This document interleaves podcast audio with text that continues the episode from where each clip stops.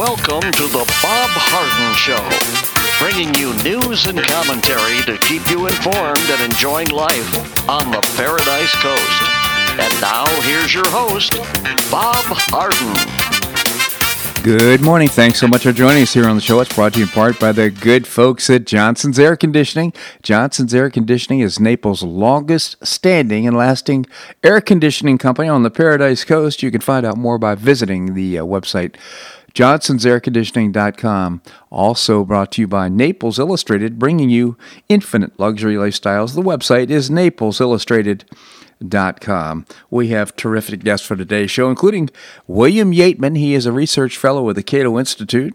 We'll visit with Byron Donalds, our state representative and candidate for U.S. Congress, endorsed by the Club for Growth. Very good uh, move for Byron.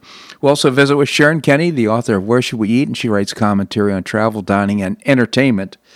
And we'll visit with Phil Kerpen. Phil is the president of American Commitment. We'll be talking about un- unemployment compensation policy and how it impacts our economy. It is July the 3rd, and on this day in 1775, George Washington rode out in front of the American troops gathered in Cambridge Common in Massachusetts and drew, his sword, formally taking command of the Continental Army. A prominent Virginian planter and veteran of the French and Indian War had been appointed commander in chief by the Continental Congress two weeks before. In agreeing to serve the American colonies in their war for independence, he declined to accept payment for his services beyond reimbursement of future expenses. George Washington was born in 1732 in a farm family in uh, Westmoreland County, Virginia. His first direct military experience came as a lieutenant colonel in the Virginia Colonial Militia in 1754 when he led a small expedition against the French in Ohio in the River Valley on behalf of the governor of Virginia, beginning a fight that resulted in a disastrous defeat for first Washington and then British General Edward Braddock uh, this launched the Seven Years' War, but Washington resigned from his military post and returned to a planter's life in Virginia, later taking a seat in Virginia House of Burgesses. During the next two decades, Washington openly opposed escalating British taxation and repression of the American colonies. In 1774, he represented Virginia at the Continental Congress. After the American Revolution re- erupted in 1775, he was nominated to be commander in chief of the new established Continental Army.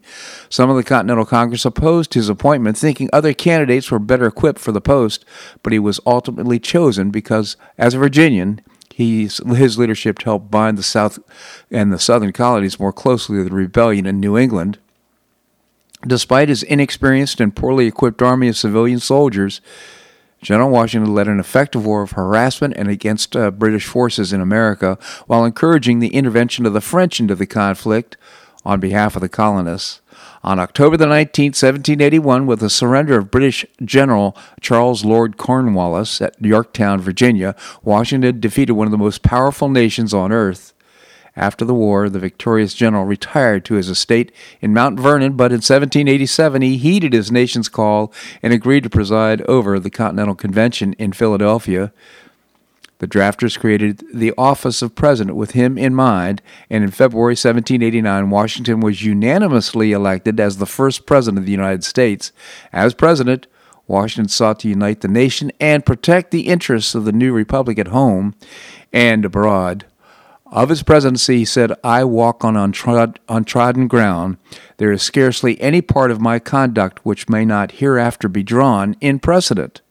What a wise man. He successfully implemented executive authority, making good use of brilliant politicians such as Alexander Hamilton and Thomas Jefferson in his cabinet, and quieted fears of presidential tyranny.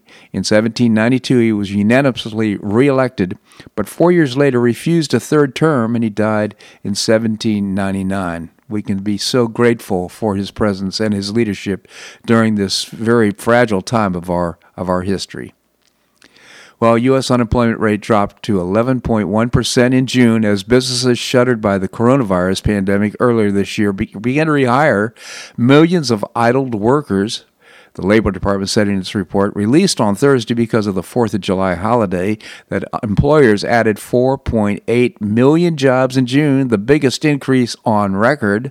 Of course, on the past month, every state has started to navigate reopening their economies but the unemployment level, which is still at the highest level in decades, is expected to remain elevated as social distancing guidelines remain in place the government's non farm payroll data, which covers both private and, public sector jobs and workers, showed the economy gaining 2.5 million jobs in May, far more than expected and indicating an accelerated pace of recovery. This is really bad news for Democrats who, whose political hopes are predicated on a dismal economic recovery, and, of course, Joe Biden. The financial markets were positive yesterday, but sold off their highs by the end of trading. Markets are closed today, of course, in observance of Independence Day. Well, let's take a look at COVID 19 here in the Paradise Coast 163 new cases and one additional death in Cuyahoga County on Thursday. The county's death toll stands at 82, according to the state. COVID 19 cases in Cuyahoga have increased to 4,539 that's out of 35,138 tests. 349 people in Collier County have been hospitalized. Now, of course, the, number of new cases is not what we're supposed to be watching here.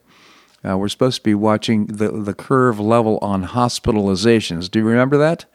But everybody's talking about new cases now. Well, uh, right now, uh, here's a headline in the Naples Daily News ICUs full at three Lee Kayak hospitals as coronavirus cases continue to rise. All right, that, uh, that's kind of the f- fanning the fear, uh, fanning the flames of fear about uh, what's happening at ICUs. Well, less than 50% of this is in the in the uh, body of the of the column. Less than 50% of the patients in ICU are COVID-19 positive, and patients will be transferred to lower acuity beds in different units of the hospital as their condition improves.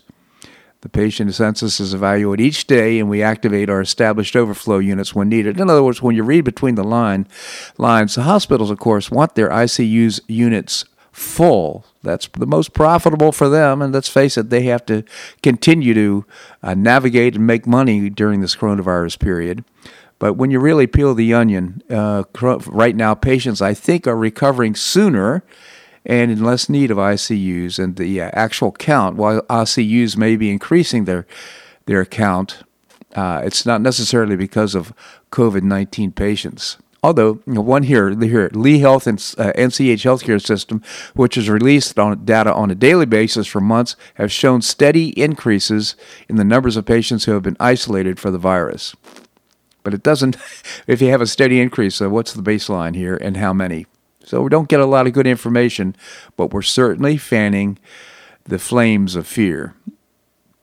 Vice President Pence uh, came to Tampa yesterday to meet with Governor Ron DeSantis even if Florida set another grim daily record, hear, hear this, uh, this language, grim daily record by adding 10,109 coronavirus cases. Pence, though, insisted that Florida and other southern and western states witnessing a Sunbelt resurgence are well positioned to handle the spike. No one wants to see these numbers where they are, or no one wants to see them go up, Pence said, flanked by DeSantis at the University of South Florida. But we really do believe that because we're in such a better place today, the people of Florida can rest easy, Pence said, saying that testing, medical supplies, and hospital availability were better than in early days of the coronavirus pandemic. We really believe, and I know your governor does too, and I can assure you that your president does, that we won't have to do to close to choose between good health and a strong economy. Said, "The American people know that America works when America is working." So true. So reassurance, and of course, um, Democrats are saying, "Hey, no, no, look, we're seeing this resurgence. The sky's falling." Well, Washington Beacon, Free Beacon, senior investigative reporter Alana Goodman told Tucker Carlson last night, great show, by the way, that the circumstances of the arrest of Ghislaine Maxwell, Jeffrey Epstein's ex girlfriend and alleged madam, were very bizarre. She was arrested Thursday morning in a small town of Bradford, New Hampshire, where she had been residing in a multi million dollar estate, about 150 acres. The 58 year old appeared virtually before a, a uh, federal magistrate in nearby Concord Thursday afternoon and waived her right to a detention hearing, clearing the way for her transfer to New York. She was ordered to be held without bail on multiple sex abuse charges, including conspiracy to entice minors to engage in sexual acts. Goodman noted that because Maxwell holds citizenship in France, the country of her birth, she would likely not have been extradited from the European nation had she gone there. So it's very surprising that she was hiding out really under everybody's noses in the United States within driving distance of the U.S. Attorney's Office. Now, apparently, there was a lot of kiting of money and all kinds of things going on as she was trying to hide herself in plain sight there in Concord, New Hampshire. Tucker Carlson asked Goodman if any of Epstein's high profile friends should be worried now that Maxwell is in custody. Well, uh, you know, let's face it, Epstein is dead. She doesn't really have to worry about protecting him or anything else at this point. And so I think she might be willing to talk about what she knows if she could get a reduced sentence. Uh, well, will Cac- will she be joining her father and her pal Jeffrey across the river Styx? It's certainly a question of the mind of many. Next to Epstein, she is the only person with direct knowledge of the sexual predilections of these who shared her millionaire associate's pathological craving for underage girls. England's Prince Andrew and former President Bill Clinton were known to be Epstein's private Caribbean island, the pedophile island, aboard his private jet, the Lolita Express. It shouldn't surprise us if odds makers in Las Vegas are currently calculating Maxwell's chances for remaining alive once a judge sets a real trial date. And so the Ghislaine Maxwell Death Watch begins. I just, uh, I hope she doesn't end up the way that, Jeffrey did. I hope she has an opportunity to sing about what she knows. This segment of the show brought to you by the good folks at Johnson's Air Conditioning, Naples' longest established air conditioning company. Visit johnsonsairconditioning.com. Also by Naples Illustrated, bringing you infinite luxury lifestyles. The website is naplesillustrated.com. Coming up, we're going to be visiting with William Yeatman. He is a research fellow at the Cato Institute. That and more right here on The Bob Harden Show on the Bob Harden Broadcasting Network.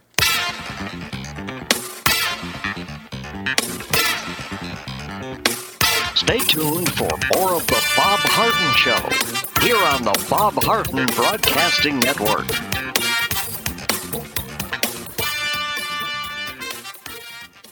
I'm Bob Harden, the host of The Bob Harden Show. One of my favorites for breakfast or lunch is Lulabee's Diner, providing great service, fabulous food, and a rockin' good time. Lulabee's Diner is a throwback to the 60s, complete with great music and a fabulous 60s decor. What I like best is a blend of great food, great value, and terrific service. Most of the friendly waitstaff has been part of Lulabee's for years. I enjoy the great choices for breakfast and lunch, and you'll find the menu has everything and anything to satisfy your taste. Lulabee's offers catering, party platters, lunch boxes, and more. Lulabee's Diner will quickly become one of your favorites for breakfast or lunch. No reservations are needed. Check out the website at lulabees.com and stop by Lulabee's Diner, open from 8 a.m. until 2 p.m. seven days a week. Lulabee's Diner in the Green Tree Shopping Center at the corner of Immokalee and Airport Pulling Roads. Stop by Lulabee's Diner for fabulous food and for a forever cool rockin' good time.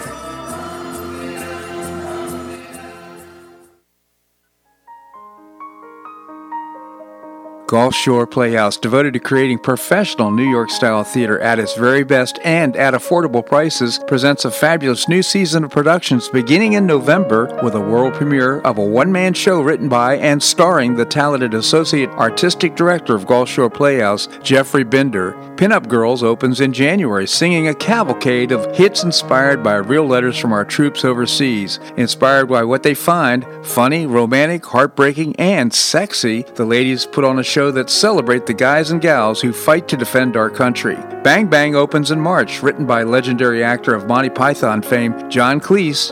You'll surely be wiping away tears of laughter with this one. William Shakespeare's A Midsummer Night's Dream opens in March. Meddling parents, impetuous young lovers, and cunning fairies collide in Shakespeare's enchanting classic. Another Revolution by Jacqueline Bircher opens in May. You won't want to miss this timely new work about finding hope in one another through the uncertainty of the world around us. What a terrific season of productions. Tickets for this great new season are available now. Tickets start at only $38. Tickets can be purchased by calling the box office at 866 811 4111 or visiting the website gulfshoreplayhouse.org. We'll see you at the show.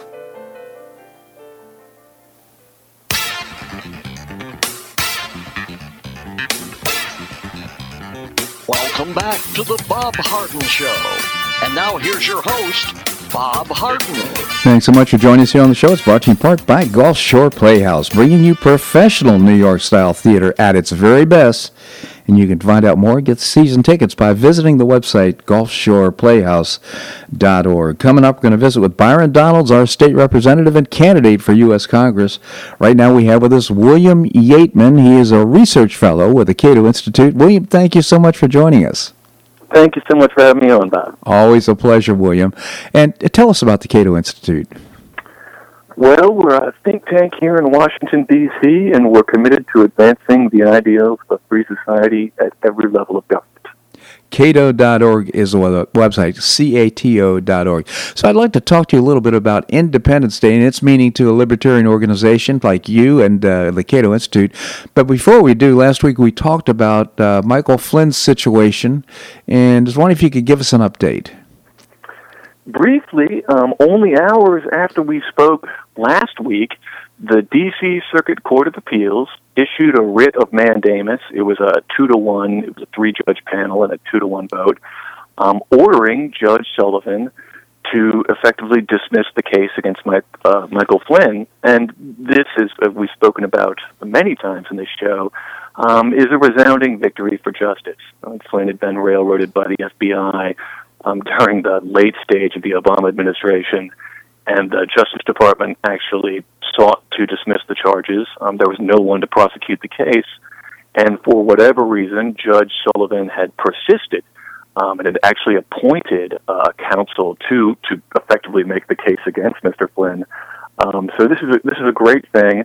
I'll notice as well. I'll, I'll, I'll put out there as well concomitant with the uh, with the mandamus order, evidence, new evidence, was revealed regarding the Flynn case, and it was it's pretty stunning stuff. And if the shoe were on the other foot, this would have been as big of as big as Watergate. I mean, I, I, I venture to guess. Mm-hmm. Um, and that that is that at a January fourth Oval Office meeting. Yeah. Uh, evidently, there were notes. These were handwritten notes um, from Peter Strzok and it, it, it, it identified. It says that Comey had mentioned that the uh, what they had investigated, or that Flynn's conversations with the Russian ambassador had been quote unquote legit. Um, it also meant that notes said that Obama, notwithstanding the FBI wanting to dismiss the charges against Flynn, that said we've got to put the right people on the case. That's a verbatim quote, and that it was Vice President Joe Biden's his idea, his initiative to perhaps employ the Logan Act against Flynn, which is um, what he ultimately got wrapped up in. Um, you know, uh, Biden in May had told George Stephanopoulos that he had no knowledge, no connection whatsoever to any of this. Um, this was explosive stuff. that Yeah. you certainly didn't read about in the front page of the New York Times. I do want to throw it out there just because I do think that if the shoe were on the other foot, this would just be a huge deal. Well, John Durham's investigation is not over right now. Apparently, we're supposed to hear something. Probably we'll hear not in the form of a report, but indictment sometime at the end of summer. And uh, it's uh, again the wheels of justice grind slow, but they grind fine. And uh, I think we're going to be see see some, uh, I guess, uh, some justice about what you've just cited here. Uh, I hope so. yeah. So one one question though: uh, Has Michael Flynn's, Flynn's case been dismissed, or where do we go from here? Uh, not yet, uh, but uh, shortly after the D.C. Circuit made its decision, Sullivan canceled all of the uh, of the deadlines he had set for um, having this counsel present his case against Michael Flynn. Um, in the meantime, he has not acted, but it, you know there's not a lot of leeway for. Oh, actually, check that.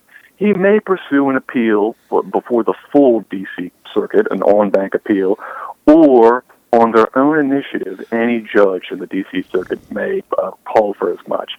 Um, and I, I'm loath to prognosticate on the odds. Mm-hmm. Um, so at this point, uh, you know, he, he's in a bit of limbo, but uh, last week was nonetheless a resounding victory. It was a big deal. So, you know, here we have what appears to me to be true uh, politicalization of uh, of weaponization, I guess, of the judicial process against Michael Flynn, and we're seeing this thing play out right now. We're in the midst of a cultural war. We're seeing violence on the streets and all kinds of things going on. Kind of brings to you know the purpose right now. The Independence Day has great meaning for us. Uh, when the Declaration of Independence was declared on July 4th back in 1776. Uh, as a libertarian, as a, a man who uh, embraces the rule of law, what are your thoughts? Well, in this time, um, I'll say this. Of, course, I share the founders' commitment and the, the, the signers the Declaration of Independence, their commitment to classical liberalism. I understand that's controversial these days. I mean, there's, you know, the people have different values, but I do think that as an American, one thing we can take from um, on this day, or I'm sorry, from tomorrow and, and what we're celebrating this weekend, is the unity is the coming together and the sort of, uh, uh, you know, notwithstanding, we do have hiccups in our history. We did slavery was an abomination. Um, nevertheless, we're still the best country in the world by by miles, and I do hope that, um, and this is speaking more so as an American than a libertarian, but that that perhaps you know in an ideal world this weekend would give this country, the people of this country, pause just to reflect on how much we do like one another at the end of the day. Mm-hmm. That, that, even, you know, when politics has become so all encompassing, uh, we, we forget that when we push that off the table, we, you know, there's not an American, the rare is the American that I've met that I don't get along with and have a ton in common with. So that speaking as a libertarian, of course, the ideals set forth, the classical liberal ideals, is something that resonate with me personally, and I think should guide this country. I do realize that that's a matter of values, perhaps, and that different people have different values. But speaking as an American, uh, in these divisive times, I, I would hope um, that you know this can serve as a reminder that this is a great place and that that the people here are friends. Yeah, no, here, here, and in fact, uh, the American founders properly understood that rights come from God, not from government. In fact, we created God. There's or created government. There's no right to murder one's child. There's no right to kidnap a human being and force them into involuntary slavery. There's no right to enact man-made laws that discriminate based on skin color. I mean, the fact of the matter is, the Constitution is clear. We're individuals and we are we uh, are free individuals, and we created governments uh, with enumerated and limited powers. And uh, I think we can get back to that. I think we're going to be in a good place. That would be a beautiful retelling of the classical liberal values that, that I was speaking of, that, that certainly um, are an important part of my life, and that I do think, as you said so eloquently, um, that they really ought to be. That is a safe touchstone for this country. I mean, that, that, uh, that a lodestar um, that I do believe has, has led to wonderful results right. and will continue to do so. God bless America. God bless America and happy Independence Day. William, I just genuinely appreciate your commentary here on the show. Thank you so much for joining us. Thank you so much for having me on, Bob. Always a pleasure. Thank you. All right, coming up, we're going to be visiting with Byron Donalds, our state representative and candidate for U.S. Congress. We're going to do that and more right here in the Bob Harden Show on the Bob Harden Broadcasting Network.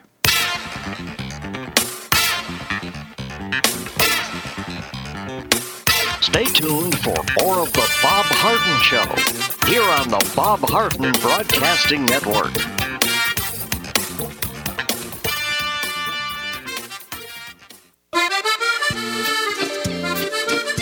Blue Provence Restaurant is a favorite dining destination for many Neapolitans, including Linda and myself. Blue Provence, located in a historic building in the heart of Old Naples at Crayton Cove, offers a mix of French bistro cooking with bold, fresh Floridian flavors. Experience award-winning cuisine at Blue Provence and enjoy one of Florida's most extensive, eclectic, and fun wine cellars. Dining your choice of the popular Eden Bar, the intimate courtyard garden, or the beautiful Provencal Caribbean dining room. Enjoy a wonderful and memorable evening in a casual and relaxed atmosphere that includes a taste of Provencal hospitality. Blue Provence is open seven days a week all year round. Visit BlueProvenceNaples.com for reservations, everyday specials, and coming events. That's BlueProvenceNaples.com or call 261 8239. That's 261 8239. Blue Provence French Restaurant in the heart of Old Naples.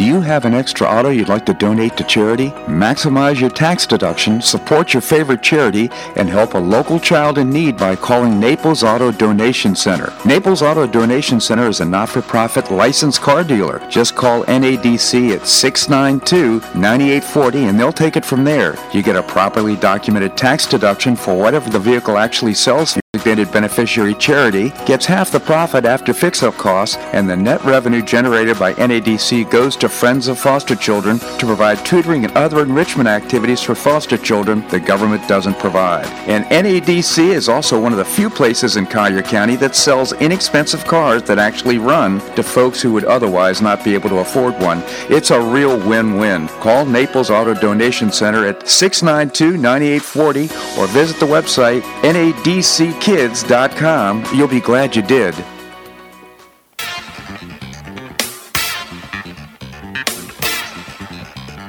Welcome back to the Bob Harden Show. And now here's your host, Bob Harden.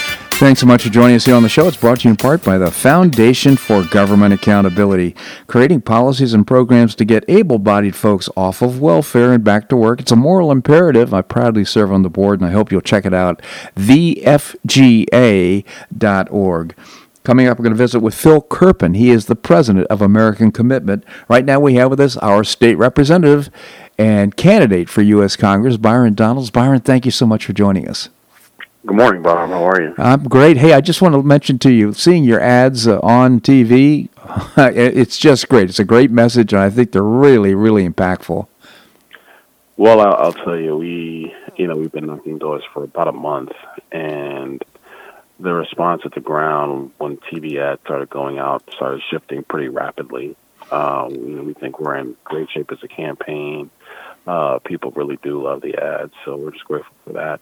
Yeah. And um, you know, but it's more than just the ads. I think you know, it's giving people an opportunity to really look at look at me as a candidate in our campaign and and and really start to see that there's there's just one proven conservative in this race um, who actually has a, a track record of not just saying the right things but actually doing them.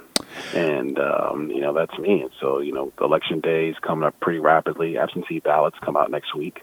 And so voters will start to see their ballots coming in their mailbox, and we just hope that they choose and select uh, uh, Byron Donalds to be uh, their nominee for United States Congress. Yeah, well, let me just say that, uh, you know, Byron, in my view, you would be a great, you would be one of the people that would be selected by news outlets and media outlets to be a spokesperson about the issues of the day. I think you'd be do a fantastic job in, in Congress. And not only do you uh, support and understand the Constitution and the rule of law, but you uh, actually can articulate it in a way that I think is not only informative but inspiring. So, again, my vote is for Byron Donalds. And when your ballot comes in the mail or when you go to the voting uh, booth, I hope you'll vote vote for Byron. And we'll check check out everything you need to, but uh, I think an informed vote is a vote for uh, Byron Donalds. Byron, oh, by the way, the website is byrondonalds.com. Byrondonalds.com uh, to find out more and make a contribution. Of course, money being the mother milk of politics.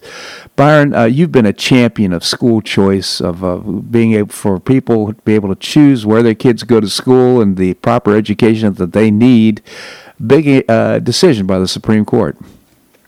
Yeah, uh, this week the Supreme Court came out with a really a landmark decision, and what it did is it really uh, slapped down what are called Blaine amendments, uh, or in, in, many states around the country, um, which frankly stopped uh, public dollars from being able to flow to uh, to religious schools.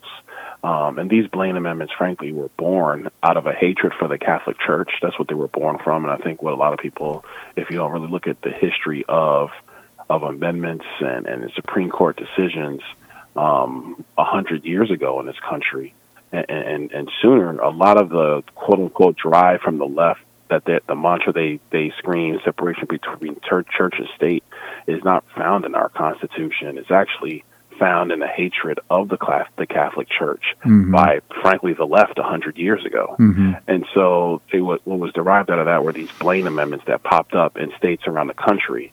And so, this decision by the Supreme Court essentially struck that down. Uh, what it said is basically that if you are a state that's providing a scholarship program for parents to choose the education of their children, that parents should have the free ability to choose a religious education, just like they could choose a private school education or a, or, or, a, or a, a non-denominational education, or whatever the case might be. Yeah. so this is a massive step forward for school choice. Um, what it really is saying is that public dollars, if they're if that's what the parent is choosing to actually acquire, can be used in any environment for the education of their children. Um, and this is a bit, this is a massive step towards actually breaking down the bureaucracy uh, that really stops our children from getting a tr- uh, transformative education and locks too many children into a basic education. Mm-hmm. I will say this too. I mean, uh, this is really a step forward. I think the president said, uh, if I'm not mistaken, that uh, school choice is the uh, civil rights uh, issue of the day, something to that effect. In other words, it's now you, the quality of your education pretty much depends on your zip code unless you have school choice. So this is why, to me, I think it's such a big move forward. I agree with that with that sentiment 100%.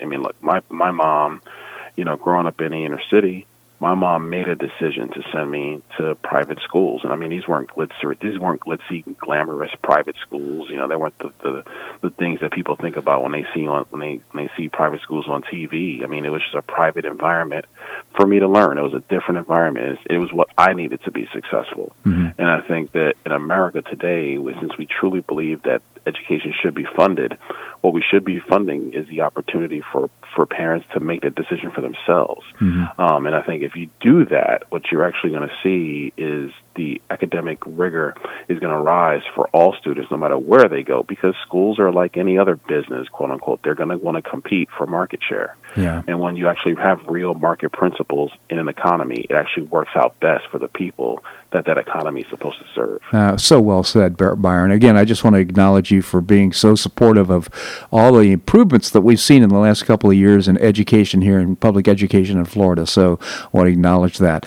Uh, before I let you go, I do want to get your comments on what's happening in New York, what's happening uh, in the violence in the cities, the statues, everything that's going on. Can you make uh, any thoughts there? But yeah, there's two big thoughts. First, is New York City Police Department um, has been defunded a billion dollars by the New York City Council. New York City Council is just they've done something very stupid, frankly, in my opinion. They've cut overtime hours for for their law enforcement officers and cut other quote unquote programs. Uh, what it's going to mean is less officers on the street, which is going to also mean uh, that you're going to have more crimes go unsolved and more people feeling less safe in New York City. And even when they were passing this vote, you know, the the protesters at city at City Hall in Manhattan, in downtown Manhattan, once it, the word came out that they cut a billion dollars out of the, out of the police budget, they weren't happy. They said that's not what we want. We want more. Mm-hmm. And so this is what this is a, should be a lesson to the left that even the people that they that they prop up, they don't want them to just give a fig leaf. They want to literally destroy our police systems. They really, they literally want to destroy our systems. And what they truly want is they want things like this CHAZ zone or CHOP zone in Seattle, where mayhem runs free, uh, where people were being shot and killed and were getting no assistance, no aid, where people were being raped, people were being robbed with no assistance at all. But the the the radical left views this as what what true reform is. And for these leftist politicians and leftist leaders who are who are basically trying to um, support this or encourage these kind of protests and movements, be careful what you wish for because it's actually going to lead to a disaster for our cities, which actually really hurts the poorest among us in our country live in our urban corridors, and it hurts them the most. Yeah, I couldn't agree more. In fact, what you saw in Seattle, what you see in Minneapolis, they're kind of a petri dish of, of Democrat politics. If you end up defunding the police and uh, and not enforcing the law, and we're seeing this. I mean, there's actually district attorneys who are elected. Uh, and and uh, they've declared they're not going to, for example, if you if you steal something left less than three hundred dollars from a store, we're not going to convict you. We're not even going to pay attention to it. So this this the rule of law needs to be supported, and it doesn't matter how small the crime; it needs to be acknowledged some way by law enforcement. If if you don't do that, nobody's going to pay uh, pay attention to the law. No, you're exactly right, and I think it's it's high time that you know we, and this is going to be important. I think people in our inner cities they got to elect new leadership because what we've seen is a complete lack of leadership mm-hmm. in our cities Um, and that's actually been happening for a very long time, Bob. You know, conservatives have been talking about this for decades about how these leaders are not doing the, the things governmentally that are actually going to help our people be successful. And so it's really time for a sea, a sea change in leadership in our urban communities. And I think voters, for the first time in a long time, are really going to start looking at this and saying these these elected officials are not leaders they're followers, and that's not going to protect our communities, and that's not going to get it done for our citizens. Yeah, I don't know if you've. Uh, I'm, I'm, quite certain you've seen Leo Terrell and his his turnabout. He was uh, certainly a Democrat, supported a civil rights attorney, um, a black attorney, and I'd forgotten what city. I think in Illinois, someplace, uh, Chicago, perhaps. But the point is this: that he's basically saying, "What this is just insanity," and he's literally now supporting President Donald Trump uh, moving forward. I think that's such an important voice out there right now, and I think what I'm seeing, uh, it's kind of a, a, canary in the coal mine, if you will, is that uh, I, I, think uh, people are getting fed up. They no longer want this kind of uh, leadership. No, you're exactly right, and I think you're going to start seeing more and more of this as we move into this election cycle. Because let's be clear, I was actually having a conversation last night. Um, the, the the Joe Biden campaign isn't a campaign for Joe Biden about how special or great he is. Mm-mm. It's a campaign against Donald Trump. Mm-hmm. That's exactly what this is.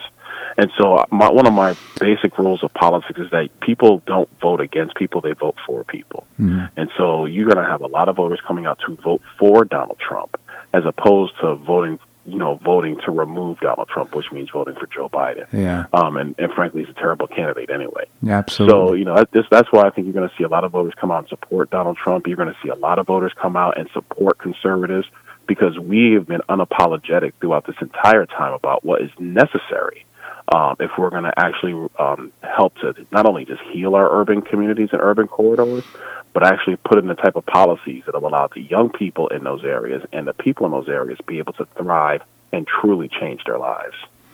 Byron Donalds, again, candidate for U.S. Congress, the candidate I support. I hope you'll go to byrondonalds.com, find out more, and uh, make a contribution. Byron, I genuinely appreciate you coming on the show. Thanks so much for joining us. Thanks for having me, Bob. You have a wonderful day. You as well. Thank you. All right, coming up, we're going to be visiting with Sharon Kenny. She is the author of Where Should We Eat? We're going to do that and more right here in the Bob Harden Show on the Bob Harden Broadcasting Network.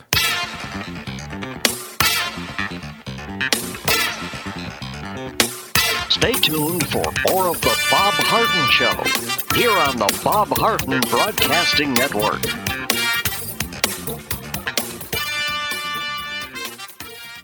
For the best in food and drink as well as great live entertainment, go to the Dogtooth Sports and Music Bar. Formerly known as Weekend Willie's, the Dogtooth Sports and Music Bar has terrific new local owners offering a great new upscale decor and a fabulous new menu. Linda and I are weekly regulars to hear live blues, but you can stop by anytime for great food and drink, to watch your favorite sporting event, or to hear great live entertainment five nights a week. The Dog Dogtooth Sports and Music Bar is located at 5310 Shirley Street, just off Pine Ridge Road, and it's open from 11 a.m. until close every day.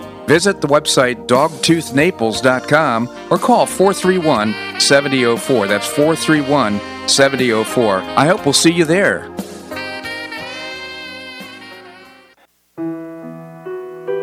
Did you know St. Matthew's House operates the only emergency homeless shelters in Collier County? St. Matthew's House provided more than 500,000 hot meals to those in need last year, and since 2010, 527 men and women have graduated from the St. Matthew's House Justin's Place Addiction Recovery Program. For over 30 years, St. Matthew's House has provided innovative solutions to fight homelessness, hunger, substance abuse, and poverty in Southwest Florida. And you can help St. Matthew's House in this life transforming work by patronizing the St. Matthew's House thrift stores, Cafe M25, car wash and detailing center, and award winning catering operations. For more information, visit stmatthewshouse.org. That's stmatthewshouse.org. St. Matthew's House is a 501c3 not for profit organization and does not solicit government funding.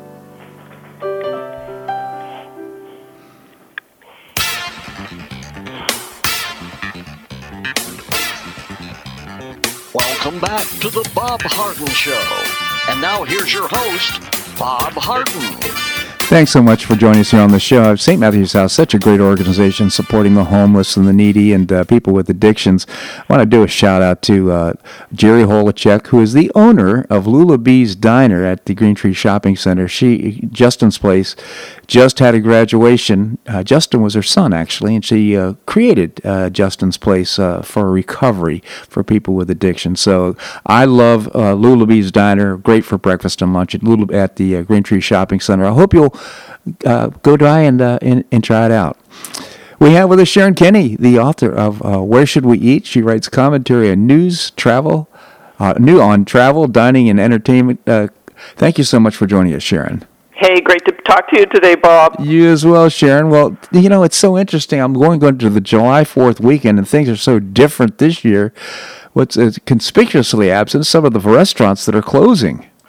Well, you know, there are interesting, interesting times. May you live in interesting times. The ancient Chinese curse is certainly valid this this year, isn't it? Yes, it is. The uh, the tale of two cities, wasn't it? This, this, is the best of times and the worst of times.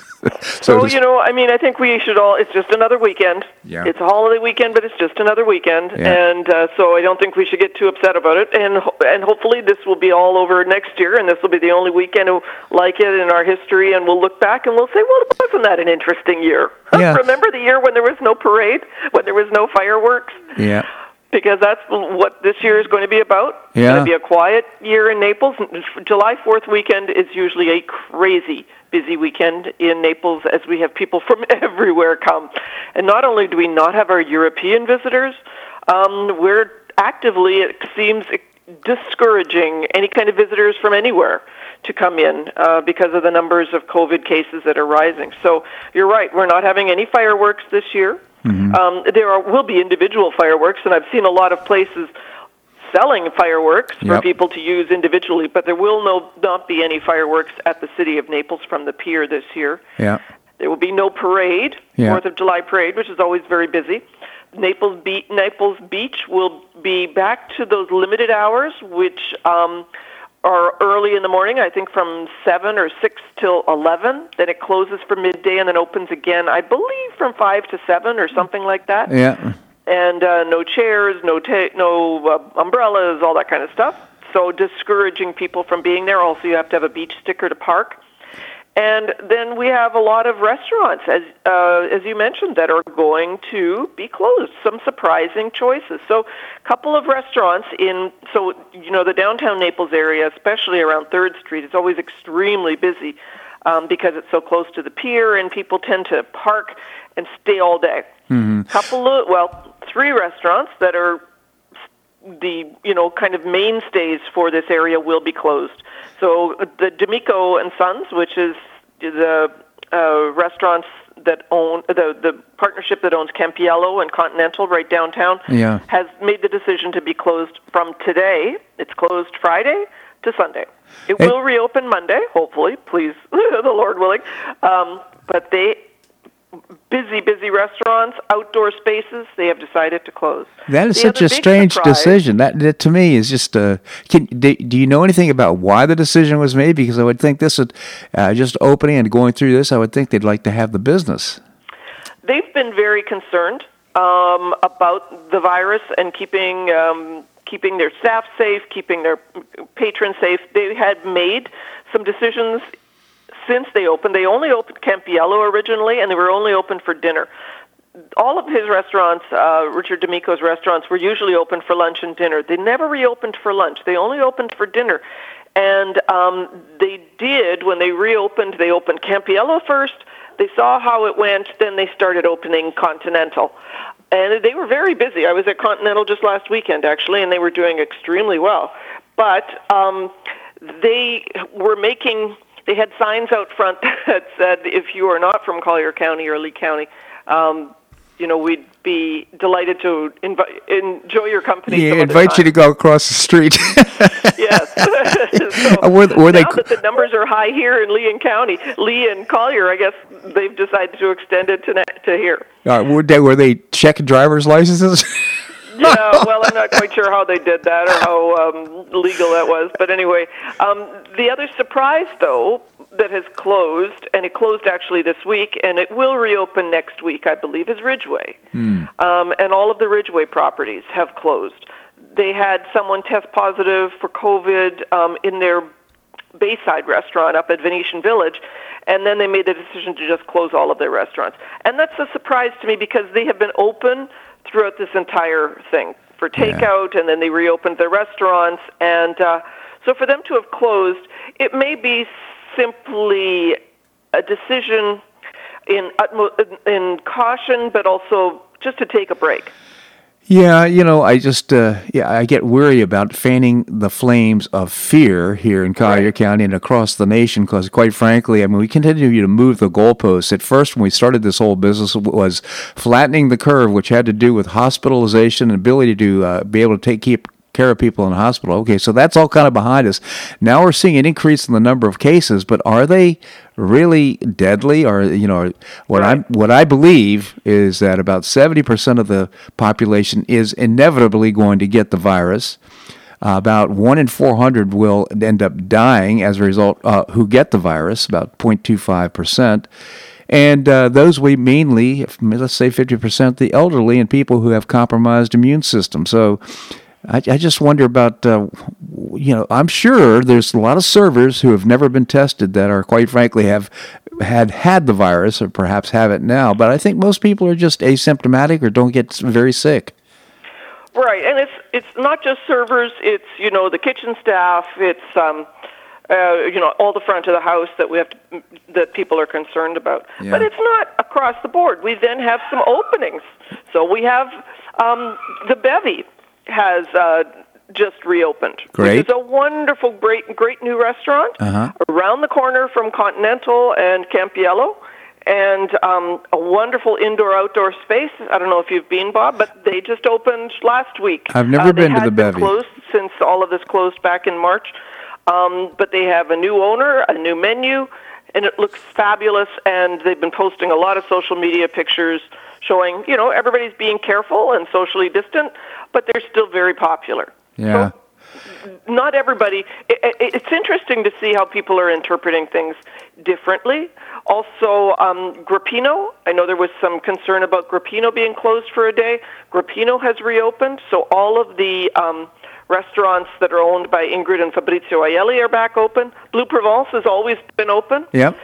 So you know, it's hard to say what makes the differences uh, in in who has opened and who has closed. That's exactly right. In fact, I want to do a little shout out to Blue Provence that again got their sixth uh, uh, top 100 restaurants or, or wine purveyors in the world from Wine Yeah. Spectator. Just a big, big deal. We were there last night and just uh, just a, a great place to dine. Again, Sharon Kenny, the author of Where Should We Eat. I just genuinely appreciate your commentary here on the show. Thanks so much for joining us. Great to talk to you. Happy July 4th. You as well. Thank you so much, Sharon. Coming up, we're going to visit with Phil Kerpen, the president of American Commitment. We're going to do that and more right here in the Bob Harden Show on the Bob Harden Broadcasting Network.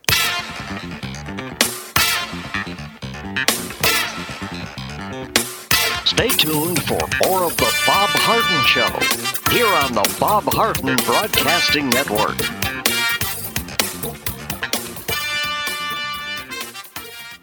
Do you or a family member suffer from chronic pain in your knees, hips, or shoulders? Joint pain can be a nagging and serious problem requiring expert and compassionate care. I know I'm Bob Harden, the host of The Bob Harden Show. Until 2006, I was suffering debilitating pain and deformity in my knees. I couldn't enjoy biking or golf or even sleep without chronic pain as a constant companion. Thanks to Dr. George Markovich and the professional staff at the Institute for Orthopedic Surgery and Sports Medicine, my pain is gone and I'm back to doing the activities I enjoy with no pain. I have a lifestyle I can only imagine prior to knee surgery, and you can too.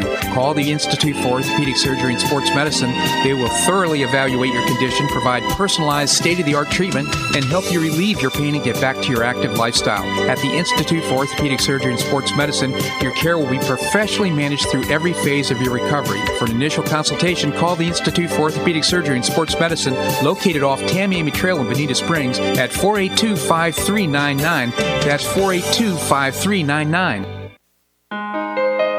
You listen to The Bob Harden Show, so why not market your company to our loyal listeners? Ads are played live on each show and then archived so listeners can hear the show and your ad at their convenience. Each advertising package includes a banner on bobharden.com with a link to your website at no extra charge. Join Lulabee's Diner, Johnson's Air Conditioning, Blue Provence, and many others who advertise on the show. Call me at 598 3889, that's 598 3889, or send an email to bobharden at hotmail.com to design an ad program that's just right for your business and your budget. You'll be pleasantly surprised at the cost and the value. Several advertisers have been with me for years. Find out why by calling 598 3889 or send me an email to bobharden at hotmail.com. You'll be glad you did.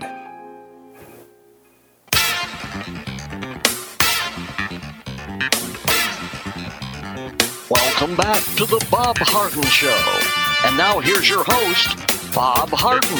Thanks so much for joining us here on the show. It's brought to you in part by the Foundation for Government Accountability. I proudly serve on the board, and I hope you'll check out thefga.org. We have with us Phil Kerpen. Phil is the president of American Commitment. Phil, thank you so much for joining us. Hey, Bob, great to be with you. Thank you, Phil. Tell us about American Commitment. We're a national free market advocacy group. Uh, we work really on all of the fiscal, economic, and regulatory issues from the perspective of limited government. And what we try to do is sort of focus on the issues that are on the margin, where a little bit more citizen engagement, education, and involvement can make a difference in the outcome. And so we try to get people the facts and the information they need to engage in these fights uh, about the size, scope, and intrusiveness of government and help them write letters to Congress or to regulatory comment dockets or into the White House and uh, try to win some of these fights that, that maybe we wouldn't have otherwise won. Yeah. So that's the uh, mission, and everything's on AmericanCommitment.org. AmericanCommitment.org. Well, I got an action alert from you uh, about uh, Pelosi wanting no more unemployment that, uh, or she wanting more unemployment that pays more than work. In fact, I'm surprised that we're seeing employment numbers as big as they are, given the fact that, that we've got people who right now are trying to decide, should I go to work because I'm making more if I now being unemployed than if I go to work? Maybe you could tell us about it. Yeah, this was put in uh, three months ago now, uh, which those three months seem like an eternity of sorts. Uh, Yeah. But uh, Congress, in the CARES Act, passed a federal unemployment bonus supplement of $600 per week on top of regular state unemployment benefits. And uh, what, what that has done is that has put more than half of the American workforce in a position where if they are unemployed, they will make more than they made when they were working. And you know, the, the sort of the lower your uh, wages were, the more profound this effect is, because normally unemployment is calculated as a percentage of the wages you were earning before, with a cap in in normal state unemployment programs. And so I think in Florida it's capped at about three hundred dollars a week. Um, if the federal government adds six hundred dollars on top of that, well, they're, they're tripling the benefit, but the six hundred dollars has no relationship to how much you were making when you were working. And so, for instance, if somebody was working for 40 hours a week at $15 an hour, they were making $600 a week to work. Well, the federal bonus alone is worth $600, and you're getting your state benefit. So now you're getting $900 not to work. Huh. Uh, when you were only getting $600 to work. So losing your job in, in that circumstance, if you were making $600 a week before, becomes a, a 50% raise for not working. And then if your boss calls you and says, hey, we're finally ready to reopen, I need you on Monday, and you say, you know, I'd love to come back, but the thing is, I'm making a lot more money now on unemployment. Can you match what I'm making now? And then I'd be happy to come back because otherwise, you know, I really need the money. And then the employer's in this horrendous situation because obviously they can't afford to pay that much. Uh, they're just trying to get back up off the ground. Uh, you know, Right. they've just been hammered by, you know, not being able to operate, and uh, you know, they could, I guess, threaten, hey, if you don't come back to work, I'm going to call the unemployment office and say I made a bona fide offer to you, and try to cut off your benefit. Uh, but if you do that, and the person comes back to work, are they going to be any good as an employee? Or are they going to hate you? Yeah, and so most yeah. employers are not going to do that, and it puts them in this terrible, terrible situation. Yeah. Thank you, Nancy Pelosi. Right? I mean, that was that was a surprise that showed up in this tranche last time, and I guess they're considering another. Well, is the? House has passed a six-month extension. So if the Senate goes along with that, they're going to run this all the way to the end of January. Yeah, uh, it's not just unbelievable. So I'm going to encourage our listeners to go to AmericanCommitment.org. You can again uh, make a statement right there online. It's very easy to do about this uh, this whole notion. Be supportive of the fact that people should not be making more when they're not working than they are when they're working. And uh, our voices really do make a difference. I want to check in with you. You've been a real advocate for getting opening schools and uh, keeping coronavirus in, in perspective. Any comments? Well, we've got to get the schools open. Uh, the three months that children lost uh, were I think a huge, huge setback for them educationally, and more importantly for social and emotional development. And I know it's been really tough on my kids, and uh, know I can only imagine uh, how much tougher it is uh, for for people maybe who are, who are less advantaged to try to cope with it. And uh, the science is encouraging. Uh, children are, are overwhelmingly spared uh, by this disease. That's the big difference between COVID and flu. Flu has a classic U-shaped age distribution. Uh, the coronavirus really has a J shape. Uh, there's almost no disease burden at all among the young. It really starts uh, above age 45 a little bit and then sort of accelerates above, above age 70 is where almost all of the mm-hmm. uh, serious disease and death is. And so the idea that we're avoiding having children in schools for something that for them is much, much less dangerous than the flu is perverse. It's very bizarre. Mm-hmm. Uh, and yet the CDC has these guidelines that because they want six feet of separation, which is you know basically impossible given the layout of school classrooms, the number of students, and so forth. If schools try to follow the CDC guidelines, what they're finding is they have to go to a part-time schedule. Now, if you think children spread the disease, and there's a lot of evidence that they very rarely do because they tend not to get it, and then and even when they get it, they tend to be less efficient spreaders than adults so I'm not so worried about this myself. But if you are worried about this, if you disagree with my read on that science and think children will spread it, these part-time schedules are literally the worst possible thing you could do because if children are only in school with their same class part of the time, mm-hmm. they're going to be in some other type of child care arrangement on the other days, which means they're going to be mixing with all different groups of children. You're going to have much, much more population mixing than you would have if you kept standard sized classes. And so I think uh, there's a lot of irrationality right now on the school issue. I was surprised and pleased to see very reasonable recommendations from the American Academy of Pediatrics, mm. uh, which is the main uh, the, the main professional society for pediatricians in this country that represents 67,000 pediatricians. They're an extremely risk-averse group normally. They're, I mean, they're they seem to increase the age they want kids in car seats every other year. I think it's up to like you know like until you can drive almost now they want you in a car seat. So I mean they're notoriously uh, risk-averse, and yet they put out recommendations basically saying you know, do not interpret the CDC guidelines so rigidly that you end up not having all the kids in full-time school because that's going to be much, much worse for everyone from a health standpoint and a development standpoint. There are going to be psychological harms. You know, they they basically said, look, you know, if you can't do six feet of separation, three feet is you know almost as good uh, in terms of preventing the spread of this, and you know, it's so much more important that the kids be in school. And so I was pretty impressed that the AAP did, did that. They also ran through a lot of the literature from around the world showing that children are at extremely low risk and are unlikely to uh, be spreaders of the disease as well. And so I'm hoping that that AAP recommendation will uh, get a lot of school systems and, and administrators to reconsider uh, too rigidly following the CDC. And I'm also hoping we'll see a revision from the CDC, uh, specifically clarifying that while they would like to see six feet of separation, it's more important to have all the kids in school full time than it is to do that.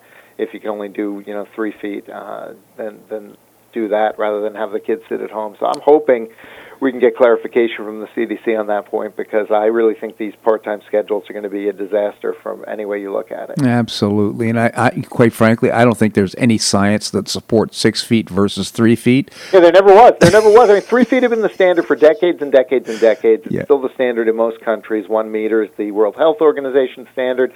The United Kingdom was at two meters, and they admitted we doubled it to two meters just because we didn't know if British people would know what one meter was. So we thought it'd be better to say two. But they recently switched back to one because business and school layouts don't work at two meters.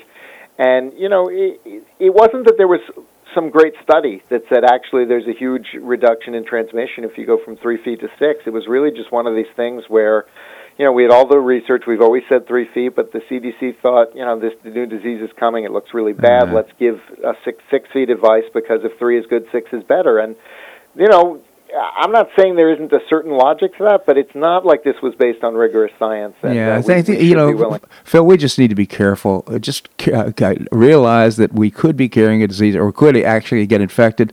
But otherwise, you know, uh, even I'm not even in favor of wearing masks. I don't think they do much. But the po- the point being is, take care. Other than that, prolonged close contact. It's prolonged close contact, and Yeah. you know that's if you use good judgment and you're cautious. That doesn't have to mean any fixed number of feet, but it means not leaning in close to talk to someone, and especially, uh, you know, just using being aware is the main thing. Absolutely.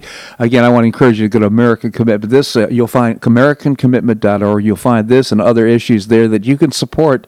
Uh, and uh, I just hope that you'll uh, again visit the website AmericanCommitment.org. Phil, I always appreciate your commentary here on the show. Thank you so much for joining us. My pleasure, and have a great uh, Fourth of July. You as well. Thank you, Phil. Really well informed guy. Just appreciate his message.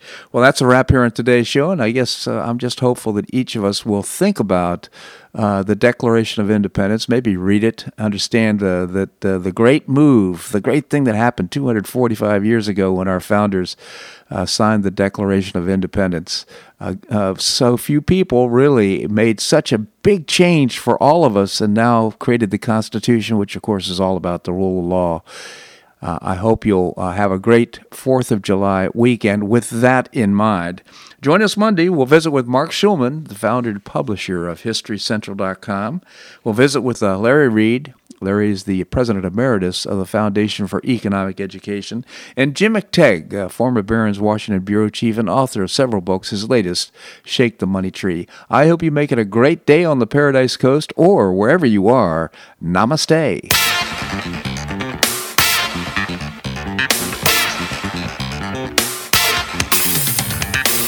So much for listening to The Bob Harden Show on the Bob Harden Broadcasting Network. For more information and audio files of previous shows, visit www.bobharden.com.